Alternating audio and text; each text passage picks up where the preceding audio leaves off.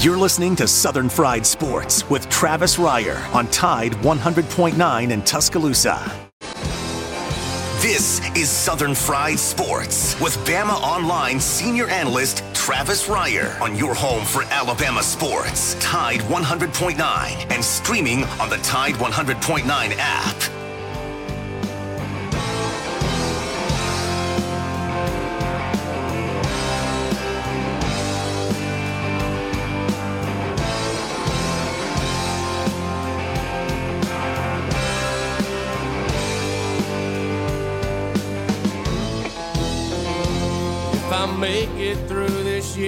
Think I'm gonna put this bottle down.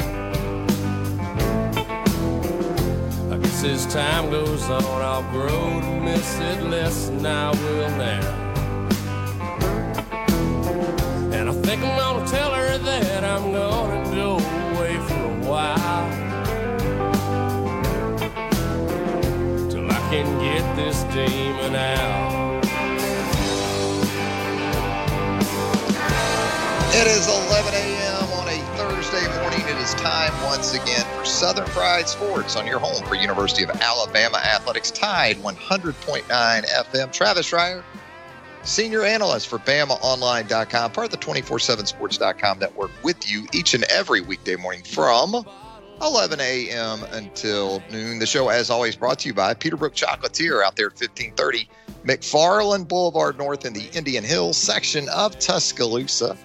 Yesterday was Administrative Professionals Day across the globe. And so hopefully, if you were in West Central Alabama, you took care of those people that take care of you. And Peterbrook Chocolatier certainly a great place to do that. Great place to pick up a treat, chocolate treats, gelato, you name it. They got it ready for you at Peterbrook Chocolatier, 1530 McFarland Boulevard North. Joined on the program by the executive producer of Southern Fried Sports, Jacob Harrison. And together we combine to form the 60 bit. Woo! Of sports talk radio. You know what, Jacob? You know what I'm thinking about doing to the old program? I'm thinking about changing the intro music. Or do you think Women Without Whiskey has become synonymous with Southern Fried Sports to the point where it's best left alone. What do you think about that idea, Jacob Harrison, right out the gate? Gotta say, I haven't been here long, Travis, and I still get calls about the the name of the song. I, I've, it's a cult classic around here. Well, then I guess that answers the question. As long as we're getting calls about the intro song to Southern Fried Sports, which, by the way, is Women Without Whiskey, by the state of Alabama's very own Drive By Truckers, Patterson Hood, Mike Cooley, co-founders of that band from up there in the Muscle Shoals area. I guess we'll keep. I guess it stays. I guess Women Without Whiskey stays as the lead in to Southern Fried. I mean, we'd have to, to know into. what the, the potential options are to either add on with Women Without Whiskey Right. or replace. Yeah, um, I was thinking Motherless Children. I really like the intro, the lead in to Motherless Children, a cover by Eric Clapton from back in the 70s. I mean, it is a smoker in terms of the guitar work. So maybe give that a listen. A little homework for Jacob Harrison. He's probably, you've probably heard that one.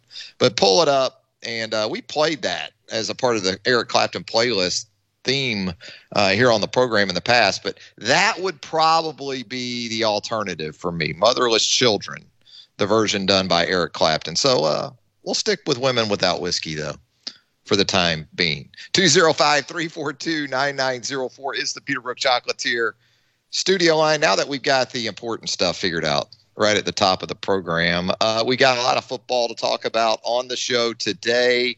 Chris Hummer, national college football writer for 247sports.com, will join us at the bottom of the hour.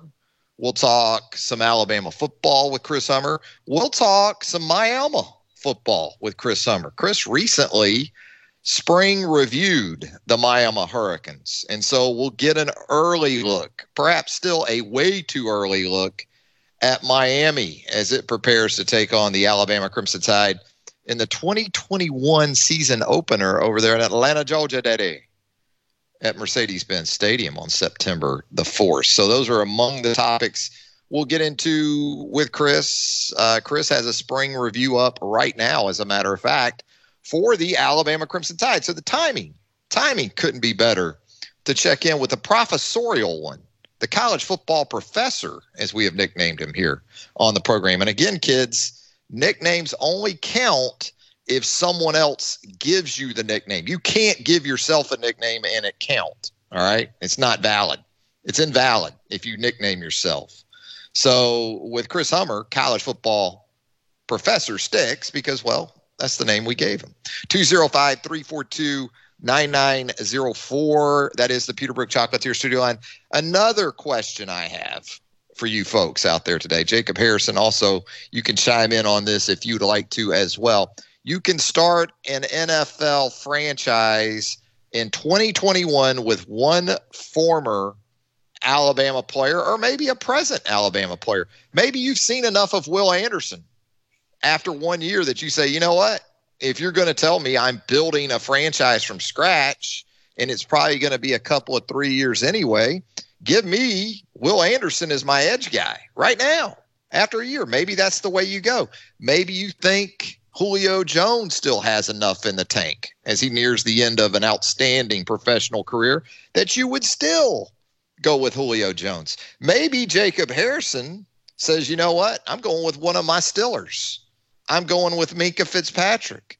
Maybe, maybe he bites his tongue. Maybe he swallows his pride enough and says, look, I really don't like the Baltimore Ravens at all, but I'm going to go with an all pro type corner in Marlon Humphrey to start my franchise in 2021. You got so many choices. I guess that's sort of the point of the exercise, Jacob Harrison. You got Julio still banging around. You got Amari Cooper still banging around. Marlon, Eddie Jackson, Jedrick Wills, if maybe you're thinking offensive tackle is who you want to start with. Uh, Tua going into his second season.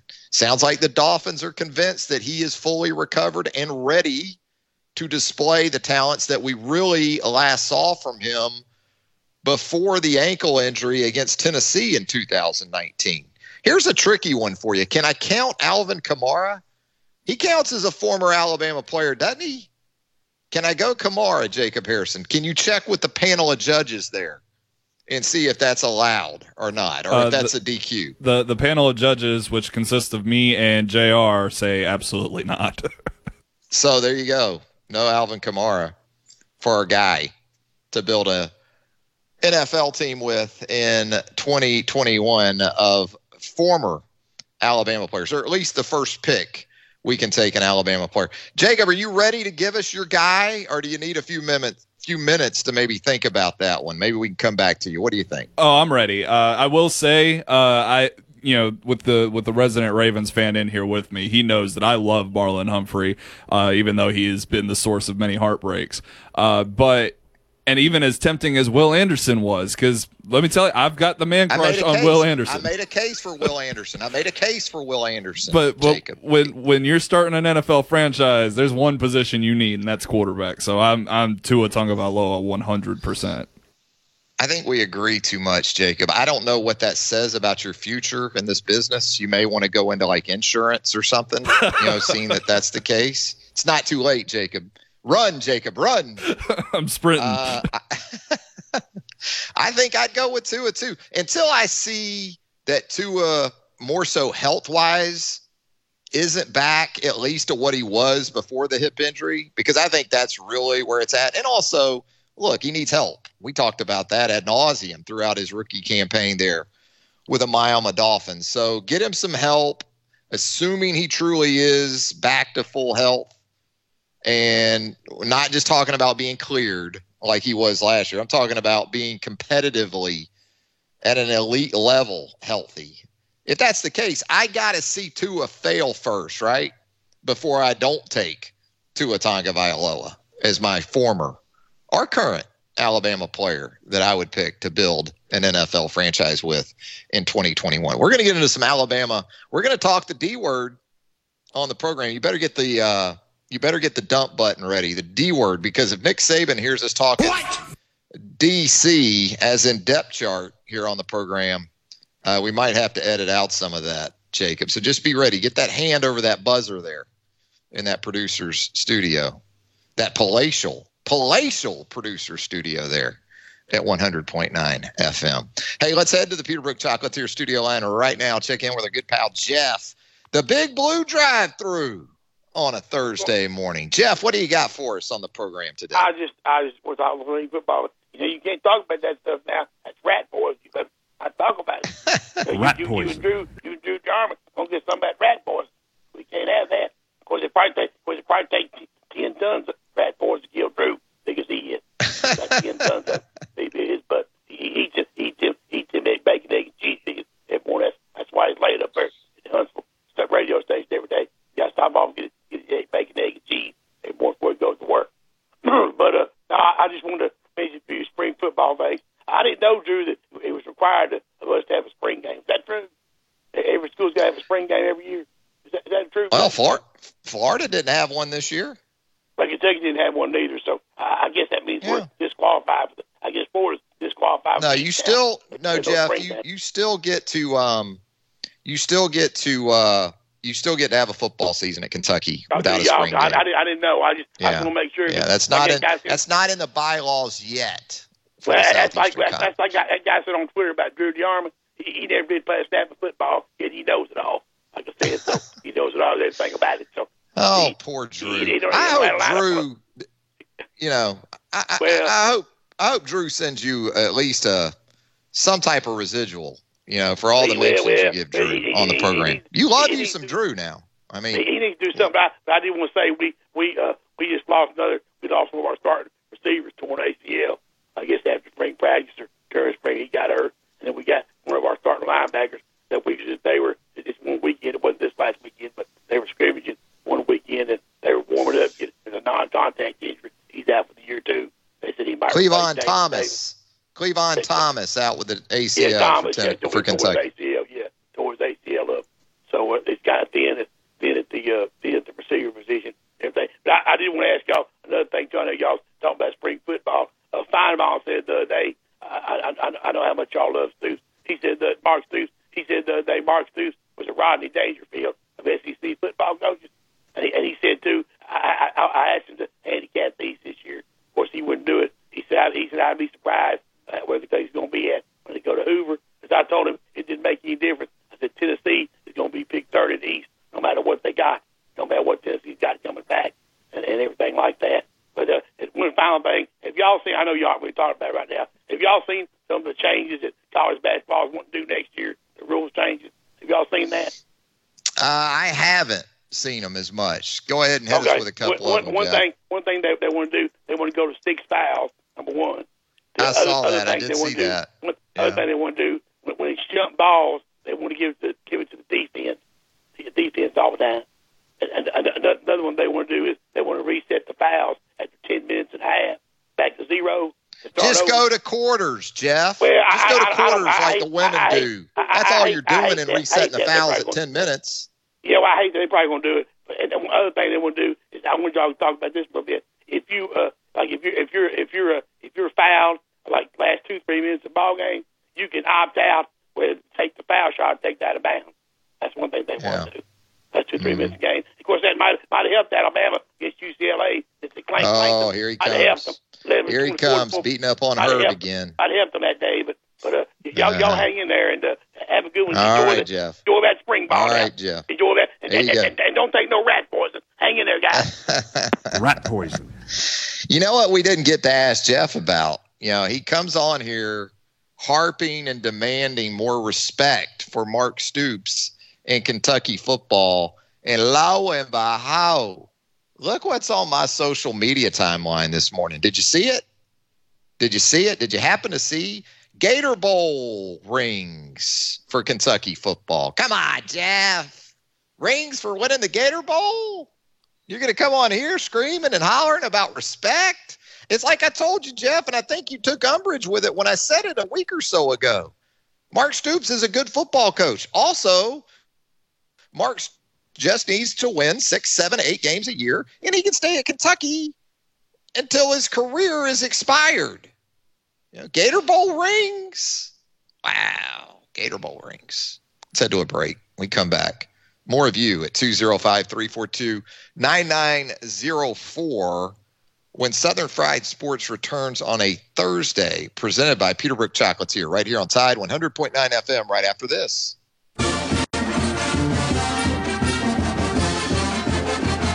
From the University of Alabama, this is Crimson Tide Today. It's a daily update on Bama sports and it's brought to you by SunSouth John Deere, the preferred tractor equipment for Alabama athletics. Visit sunsouth.com or any of their 21 locations across the Southeast. Hello again, everybody. I'm Roger Hoover. Alabama's Edson Ortiz was voted the Southeastern Conference Men's Tennis Scholar Athlete of the Year for the second year in a row. Ortiz, who earned the honor via a vote by the league's coaches, also brought home the honor in 2020. He has continued to excel at the highest levels both in the classroom and on the court. Ortiz graduated with a 3.75 GPA in Human Performance Exercise Science and maintains a 4.0 GPA while pursuing a master's degree in sports hospitality, a four-year ITA scholar athlete and member of the SEC Academic Honor Roll, the 2020 ITA Southern Region Most Improved Senior. He is a two-year All-SEC performer. I'll have more in a moment. Have you priced a new John Deere tractor lately? SunSouth John Deere has a full line of affordable lawn and tractor equipment this season. SunSouth John Deere has an affordable roster for everyone, from riding mowers to utility vehicles and lots of tractors. Stop by any of the 21 locations across Alabama, Mississippi, and Georgia, or visit sunsouth.com to find out what is right for you. Any budget, any project. SunSouth has you covered. Proud to be the preferred tractor equipment dealer of the Alabama Crimson Tide. Join us Thursday afternoon for Crimson Drive on the CTSN Facebook page, streaming live at 2 p.m. Central. We'll have conversations with former Alabama quarterback and CTSN football analyst John Parker Wilson and his brother, baseball's Peyton Wilson, as well as women's basketball alum Jasmine Walker. That's Crimson Drive this afternoon at 2 p.m. Central on the CTSN Facebook page. And that's your Bama update. Crimson Tide today brought to you by SunSouth John Deere. Crimson Tide Today is a production of the Crimson Tide Sport Lawyers. Tide 100.9 Tuscaloosa weather. Lots of sunshine this afternoon. Tuscaloosa's high 68. Tonight, not as cold as last night. Clear with a low at 46. Tomorrow, partially sunny, the high at 70. Saturday, cloudy with rain and strong thunderstorms likely. Rain can be heavy at times, the high 75. I'm James Spann on the ABC 3340 Weather Center on Tide 100.9. It's 60 degrees in Tuscaloosa. Tide 100.9. For more coverage of Alabama football, visit us at Tide100.9.com or download the free Tide 100.9 app. The Crimson Tide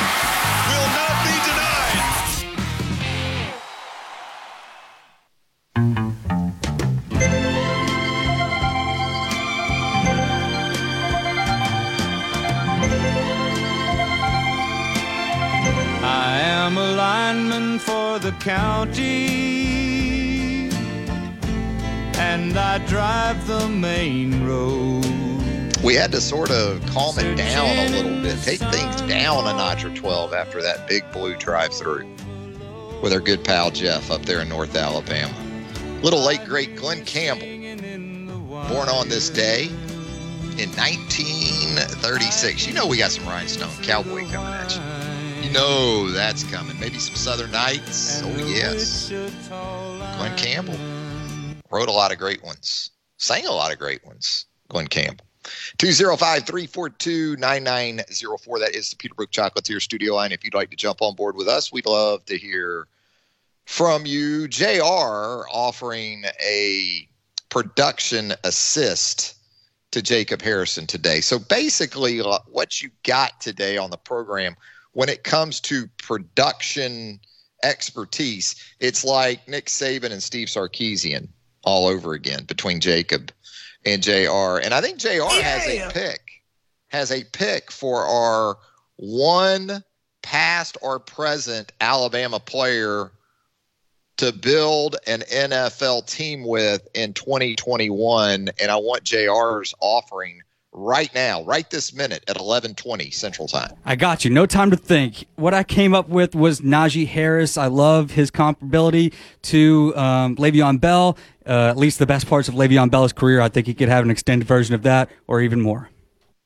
Maybe a Marshawn Lynch, Le'Veon Bill, uh, Bell hybrid you could have in Najee Harris. Yeah, that'll work. I like the versatility there. If I were going to take a running back, Najee with that ability out of the backfield, that good size, projects as a guy that, in terms of longevity, uh, the concern you have with Najee is when he does lose a step, it's going to be underscored because he's not going into the league as sort of a 4 3 4 4 guy like Travis Etienne. But I like Najee Harris. I like the pick there, especially since I can't have Alvin Kamara. I tried to be cute and clever with Alvin Kamara as a former Alabama player, but that panel of judges there, that two person panel, shot me down pretty quickly right out the gates of the program today. 205 342 9904. Hey, it was a nice win for Alabama softball at Rhoads Stadium last night, right? Get a W before continuing non conference play into the weekend. Patrick Murphy's club now at 34 and 7, 6 3 winners over the visitors from Hattiesburg, USM in town last night at the Rhoads House. Good to see some production from some reserves and or the bottom of the order. Maddie Morgan came through last night for you. Uh, you know, you, you got some good stuff out. Abby Doerr off the bench last night with some production in the lineup. Uh, Kat Grill had an RBI at the bottom of the lineup. Savannah Woodard uh, down there in the seven hole did some good stuff. Six hole, I guess, but the bottom of the lineup, five through nine you got some good production last night. You're going to need to continue that because, as you saw again last night, good pitches to hit are going to be few and far between for Bailey Hemphill. Two more walks last night. Kaylee Tow with a nice night, two for four, a couple of runs scored. So, Alabama softball looking forward to hosting Louisiana. Again, don't call them Louisiana Lafayette. People down there don't like that real good, but Louisiana in town for a couple of games this weekend on Saturday and Sunday. 205 342 9904. Hey, we promised to maybe touch on the D word, the DC word, depth chart words on the program because you're seeing a lot of that on your social media timelines following spring drills at the capstone and kind of difficult on the offensive side of the ball because you're still going to have some competitions that you anticipate going into fall camp with an emphasis more so on wide receiver from a rotation perspective. Yes, you expect John Metchie to be right there at the top of that. Slade Bolden, you expect to be right there uh, in the slot, can also play some other spots. That helps him at wide receiver. But Javon Baker, Traeshon Holden, Agiye Hall, Xavier Williams, how that shakes out. More so, probably three through five is what you're going to have your eyes on. And then that offensive line. Sure, you expect Evan Neal to be your starter at left tackle, Chris Owens, your starter at center, envisioning Emil Ekiyor back at right guard. But you went through spring drills working with some different guys at right tackle, at left guard, Javion Cohen at left guard uh, you got some security there, a sense of comfort in knowing Kendall Randolph if it comes down to it, and you're not quite ready to go big picture at right tackle entirely with one of those young guys and say Tommy Brockermeyer or J.C. Latham. No, you can you can get by, I think, with Kendall Randolph. Kendall Randolph's not going to be one of these first round guys at right tackle, but there's a level of trust there. And that's again, that's the comfort you have with a six year guy at center and then a guy in Kendall Randolph. You could use it a couple of spots.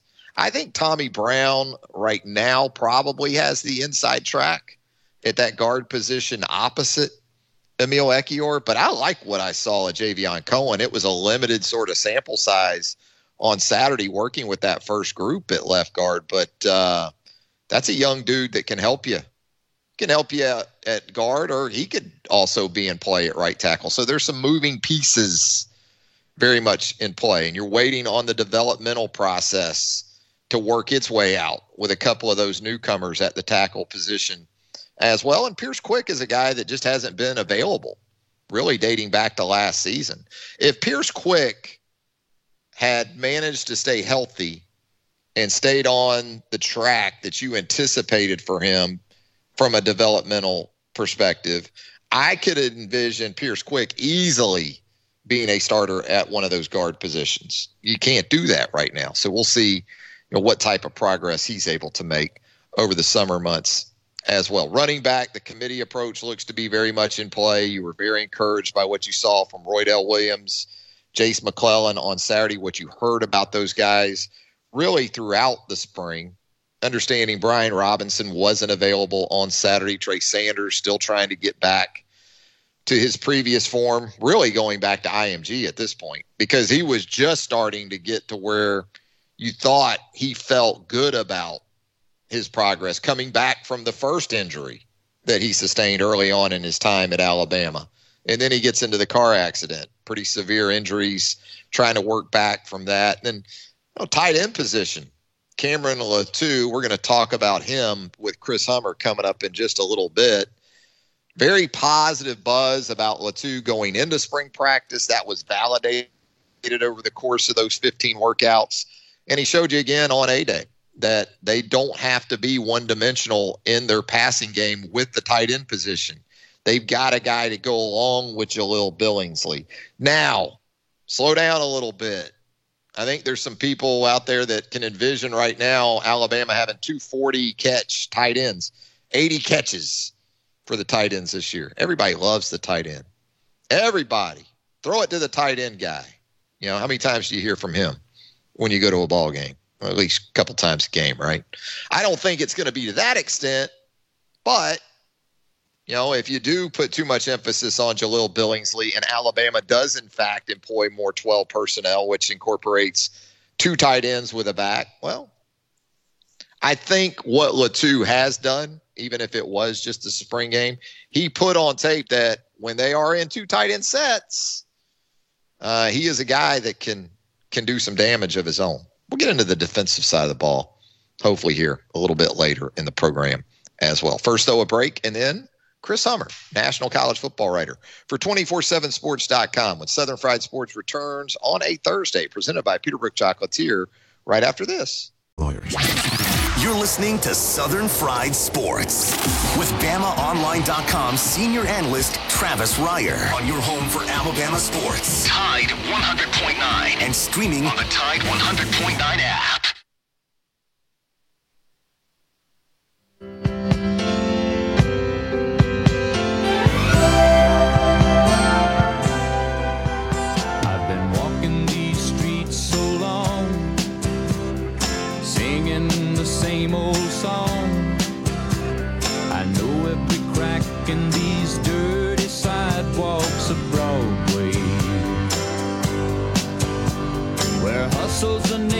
Of the game, and nice guys get washed away like the snow and the rain.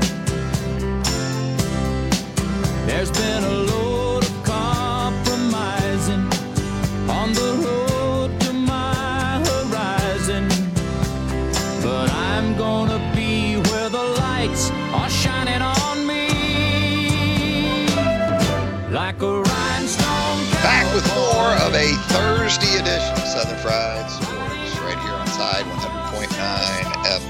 promised. On Glen's birthday, Glen Campbell, of course, some Rhinestone Cowboy for you. And seems appropriate because we're going to head out to the state of Texas right now, check in with our good pal. Covers college football on the national level for us at 247sports.com. The one, the only Chris Hummer. And Chris, I guess uh, Sark going to put that first Texas team on display in full this weekend out in Austin. Is that correct?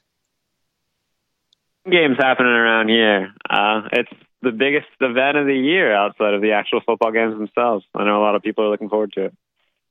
Is it big enough that Matthew McConaughey himself will show up? Is it that big, really, Chris? You know, I have not been able to confirm or deny that Matthew McConaughey will be there, but he he likes to be seen on the sidelines of Texas football. I can't imagine he'd miss that opportunity as the minister of culture. Does Sark have his quarterback figured out yet, you think, or is that kind of to be continued? I think that'll go through the fall. Um, there are two guys, uh, Casey Thompson, who a lot of people saw in the Alamo Bowl uh, have a historically good and performance in a very short amount of time. And Hudson Card, who is a local quarterback around here, he was a pretty elite prospect coming out of high school. Um, quietly had a really strong freshman season, according to people kind of on the old staff, and those two are kind of going at it this spring. And I think I think that won't be at least publicly settled until well into fall camp. Let's talk some review for Alabama football from the spring. I know you and Charlie Potter, my colleague there at BamaOnline.com, collaborated on a review piece that you can find both at 247sports.com and, of course, right there with us at BamaOnline.com. In doing that piece, what stood out to you? Was it maybe the emergence of Cameron Latu at the tight end position? Uh, was it Bryce Young? Was it another area of this football team? Where were you maybe most intrigued or had your interest peaked the most coming out of that work with Charlie?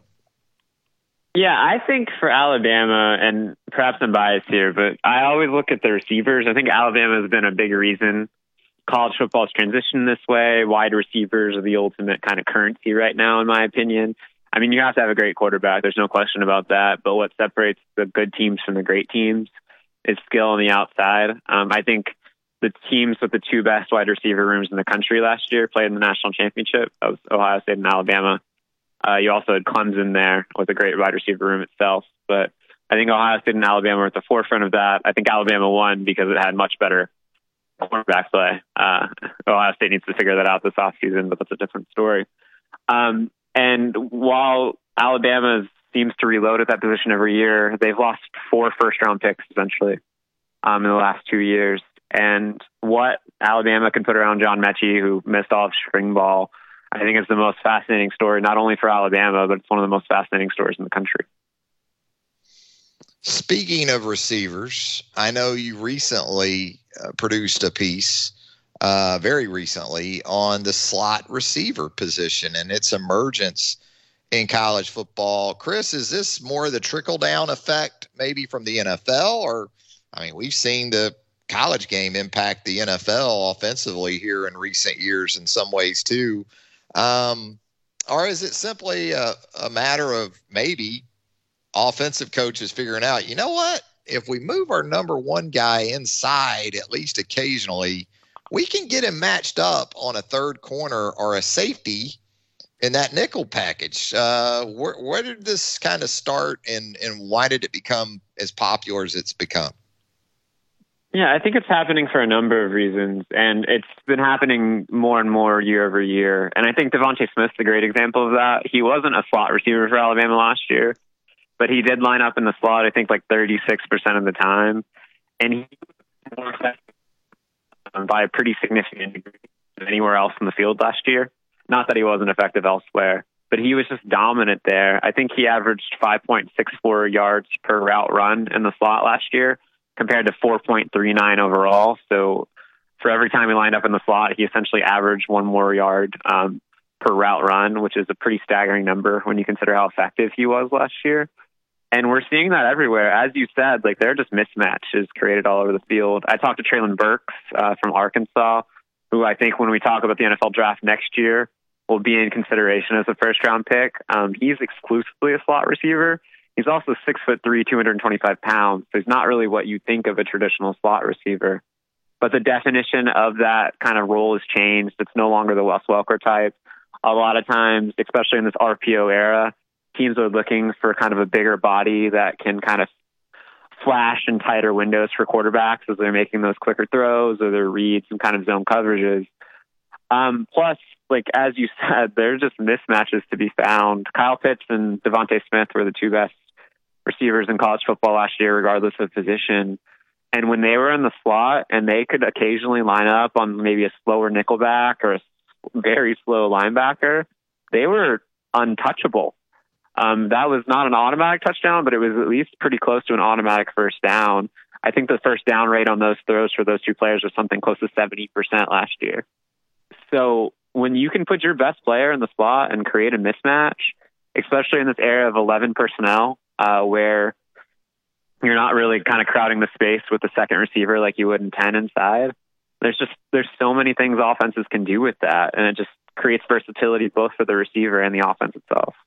It just makes you think we might be getting closer because of those mismatches, Chris, where defensive coordinators just say our best corner is going with that team's best receiver, whether he lines up outside at the X or the Z, or if he's inside at the Y in the slot.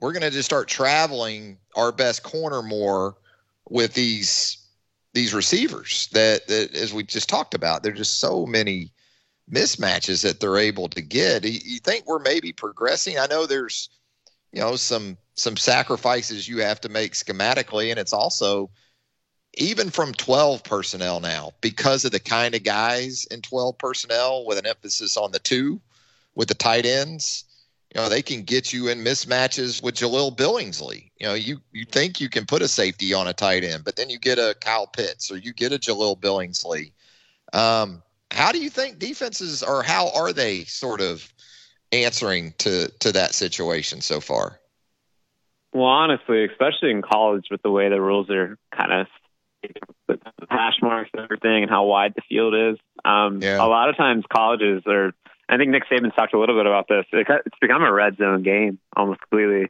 When the field shrinks, you obviously have a much better chance of containing somebody in the slot or somebody anywhere.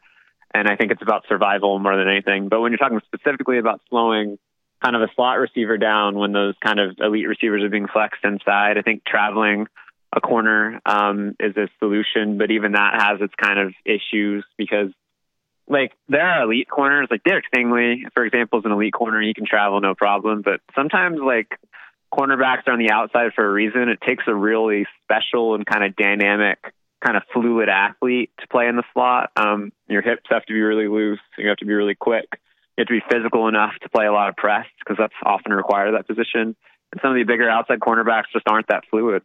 Um, so it's a very rare player who could play in there, but I think it's sometimes maybe a matter of chipping the receiver off the line, uh, maybe flashing an extra safety down to help. Like there's no real easy answer, and I think you're seeing kind of offensive coordinators abuse that over and over and over again. And it's not just the slot. I, I think what happened last year, and it's going to continue to happen a lot, is we saw the best coordinators kind of pick on matchups time to time. Um, we saw it a lot with Kyle Pitts and Kadarius Toney with Dan Mullen. Steve Sarkisian did it quite a bit where he would kind of isolate a certain defender and go at him. Um, we saw Lane Kiffin do it all the time uh, last year. Lane Kiffin's as good as anybody in the country at doing that. And that's just going to become the norm. Like def- uh, offenses are going to pick on one particular player, and when they get that matchup, they're going to go to it. And many times it is that kind of elite playmaker in the slot or lined up kind of in line as an elite tight end, which we saw a lot with Kyle Pitts. Yeah, the slot fade in the last five years has been the most devastatingly effective play in probably all of college football. You just get your number one guy inside matched up against a star defensive back or a nickel, however you want to call it. And if you get man coverage in those situations, just incredibly tough to defend. And I'll go back to the SEC championship game, Chris, which I know you paid great attention to. I thought Brian Branch and Malachi Moore played their tails off against Kyle Pitts and Kadarius Toney, and it still didn't matter at times. And they were in great position. You can be in good shape, and then you got a six six dude like Kyle Pitts going up and winning 50-50 balls, and you can't run stride for stride with Kadarius Toney. That may have been the biggest inside matchups I've seen. I don't know about you in college football, maybe ever with Toney and Pitts there. If, when they when they worked them both inside like that. Yeah, I feel like I feel like a lot of the focus for Florida this year in terms of reloading is going to be Kyle Trask, but the way Dan Mullen schemed for Kyle Pitts and Kadarius Toney was borderline unfair when you consider Yeah. their skill sets. Yeah, it was like it's it's dirty. And DeVonta Smith and Jaylen Waddle, when he was healthy, were kind of the same way uh, when they ended up on side. Like they're just so quick, and DeVonta especially, his arms are so long. He's got such good body control. He's got such strong hands. Like when you put him in a 50-50 situation, he's going to win it 80% of the time. And like that slot position and some of the matchups you can create with those star and nickel cornerbacks, like even if it's close, like the receiver's going to win most of the time. Like that's just what they're going to do, and it's it's a really difficult thing for defenses to defend. And I I think we're only going to see more and more of it in college football in terms of the slot kind of advantage. The advantages you can take by lining up your best kind of guy in the slot more often, and it's just like it's a really difficult and impossible thing to defend. It really is. As we let you out of here, want to get into some Miami Hurricanes with you because I know, like you've done with Alabama uh, today at 247sports.com and BamaOnline.com, reviewing the Alabama Crimson Tides run through spring drills. You did the same here recently with Miami with some help from the U's, David Lake. Um, and and quarterback certainly with D'Eriq King and that ACL uh, he sustained in the bowl game and trying to get him back for that season opener against Alabama on September the fourth. If he isn't able to go or he isn't all the way back, who's the next guy up at quarterback? Because I know that portal was hot down in Coral Gables with a couple of guys moving on. Yeah, Jarren Williams and N'Kosi Perry, both of whom are probably going to start uh, for Florida schools next year. Um, Jarren Williams at South Florida and N'Kosi Perry, who hasn't officially transferred to FAU but looks very likely to, um, might well be the starter there. So they lost a lot of talent in that room, but they brought in Jake Garcia, um, who competed with Tyler Van Dyke. Jake Garcia was a top 50 prospect in this class. Quite famously moved from California to Georgia to play high school football. Uh, his parents got divorced uh, to make it happen during his senior season. I think they're back together, so that's nice. But Jake Garcia uh, was really good uh, during spring ball, uh, based on all kind of all reviews and things I've heard. Uh, David Lake said much the same. Um, I think if it came down to it, it would be a big issue uh, for Miami if D'Eriq King wasn't ready to go. Jake Garcia and we with Alabama is not what you want, but I think Jake would be the guy, and I think Jake is kind of the guy they envision as the future there. Um, and it's a big thing for Miami to have um, a capable kind of successor on campus. Um, since Brad Kaaya left, I think after the 2017 season, Miami really struggled to find an answer there. And with a guy like Jake Garcia kind of in the fold for the future, like I think Miami's feeling really good as it builds forward.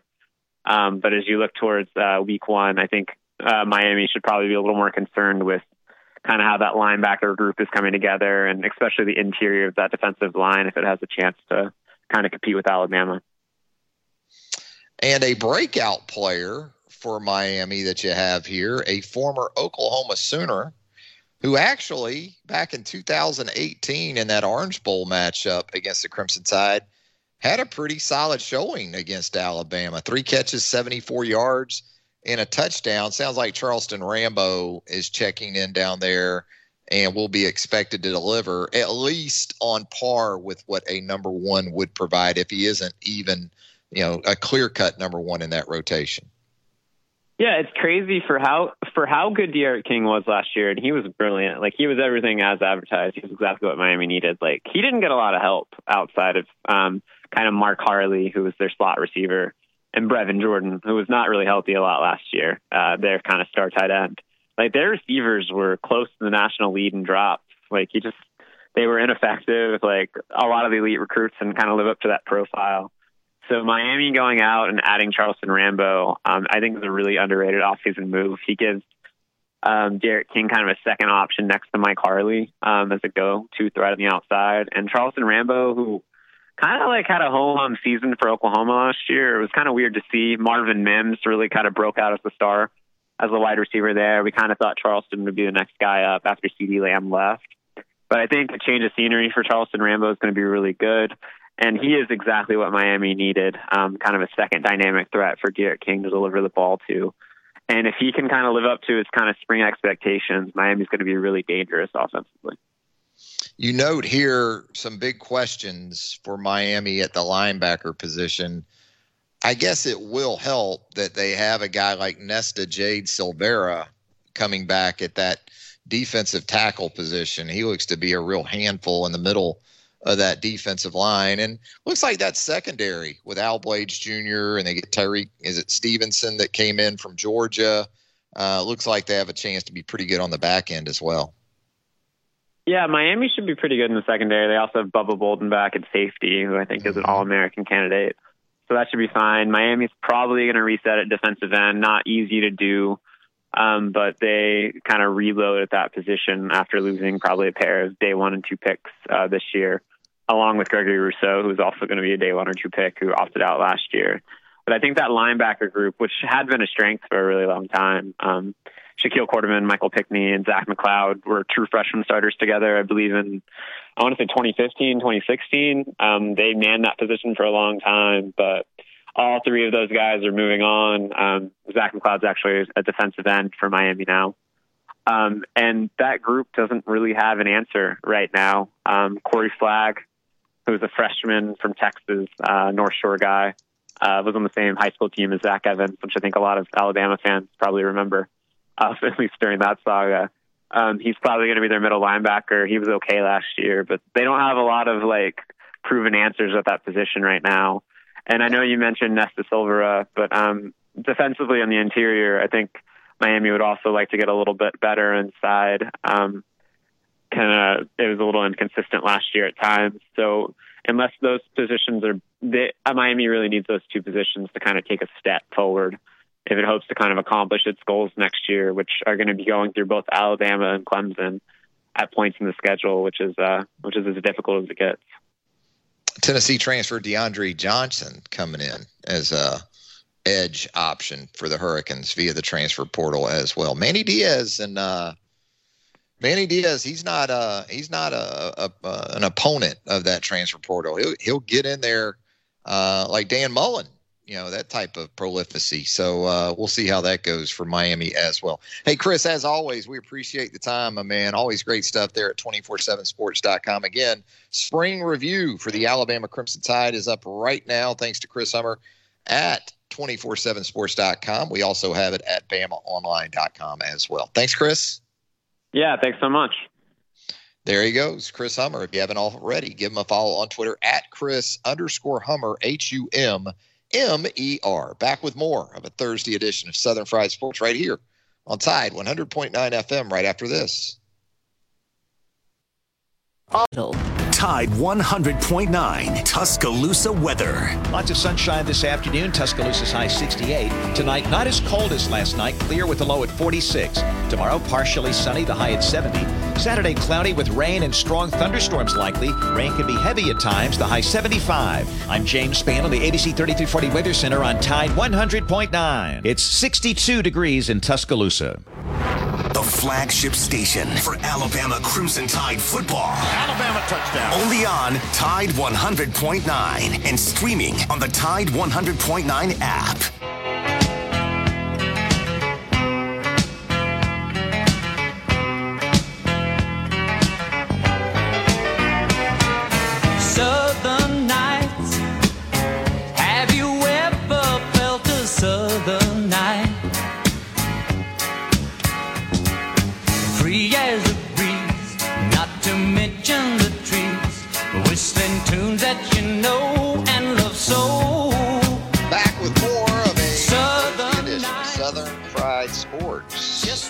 Right here on Tide 100.9 FM. Thanks again to Chris Hummer, national college football writer for 247sports.com. Gave you a little Alabama talk, gave you a little Miami talk. We talked slot receivers in depth.